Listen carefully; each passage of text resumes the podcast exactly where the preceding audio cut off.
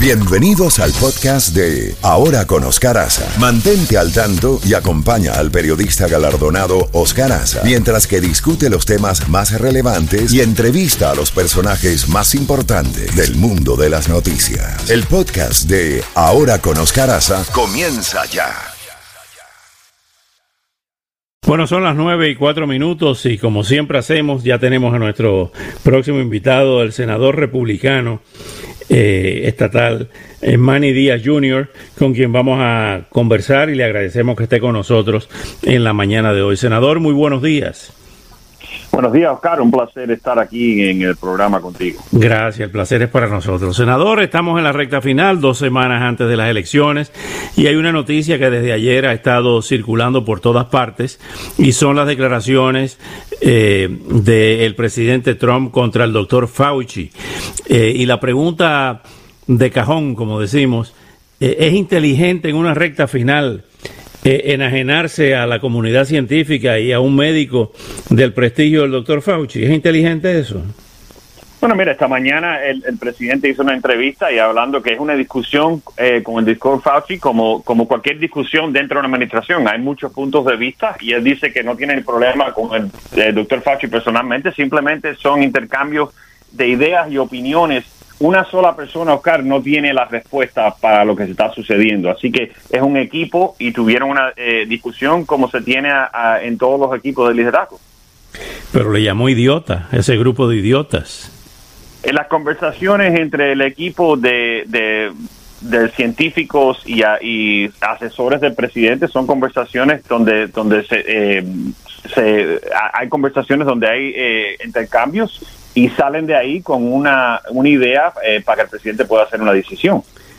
En esta recta final, senador, eh, ¿cree que la pandemia va a seguir siendo el tema central eh, en estas próximas dos semanas? ¿En qué medida puede determinar un resultado electoral un, un, incremento en los casos de positivos de COVID-19?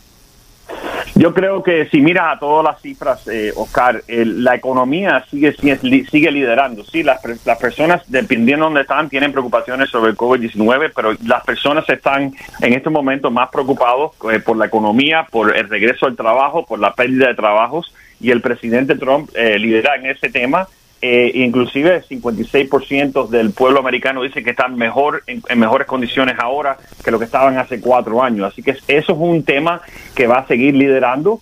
Eh, Joe Biden quiere tratar de hacer el tema del COVID-19 porque no tiene respuesta, simplemente el mismo plan, una copia del mismo plan de lo que ha hecho el presidente.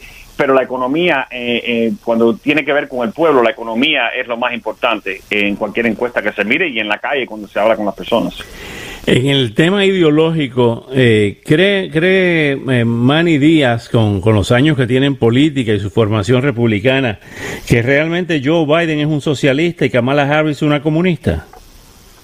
Yo lo que, mira, claramente Joe Biden es un vehículo, una persona que ha estado 47 años en la política, pero si lo miras, lo que queda es, es eh, una sombra de Joe Biden y Kamala Harris es la senadora más liberal eh, en, el Senado. Eso está eh, anotado ahí en sus votos. El movimiento dentro de ese partido son declarados socialistas. Bernie Sanders, Alexander Ocasio Cortés, y ellos son parte de la plataforma. Eso fue una promesa que hizo Joe Biden para poder llegar a, la nominación. Así que eso no lo inventamos nosotros, eso lo están haciendo ellos y todos estos temas y los planes que tienen eh, se prestan a esa ideología.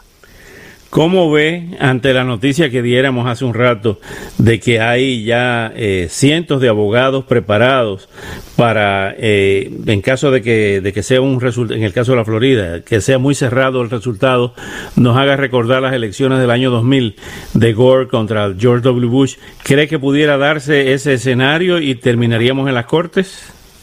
Bueno, deben de estar preparados los, abogados, esa es la manera correcta de estar preparados para una elección, pero en la Florida, desde lo que sucedió eso que en 2000, hemos hecho muchos adelantos, incluyendo todo el cambio de todas las máquinas, no solamente de la manera que se vota, pero también de la, de la manera que se hace recount. Así que estamos mucho más preparados para comparar hace 20 años y yo creo que la Florida eh, va, no va a tener eh, problemas y si hay alguna discusión debe ser una discusión legal eh, usando abogados y en la corte como es debido.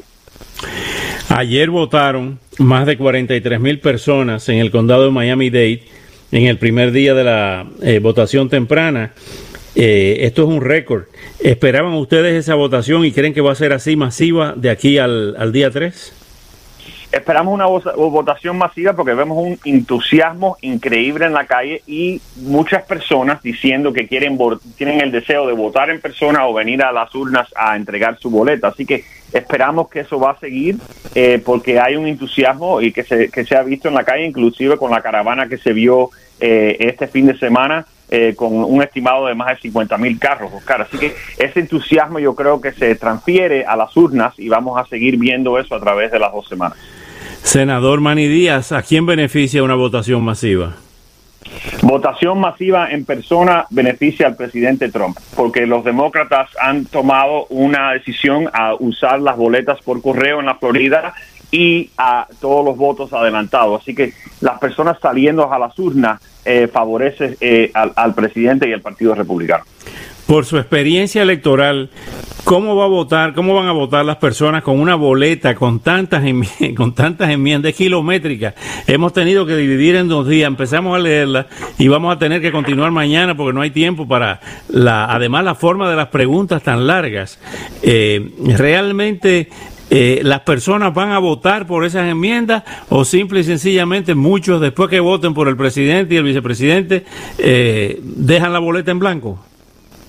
Algunas veces sucede lo que yo, lo que yo le dijera a las personas que traten de educarse en esas ah, enmiendas antes de llegar a las urnas, porque tratar de entenderla ahí en las urnas es muy difícil.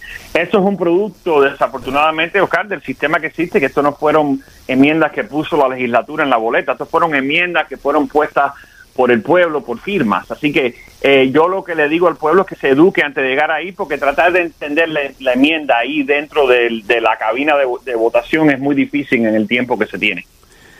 Senador, si quiere agregar algo más, eh, por favor, adelante en esta, en esta conversación.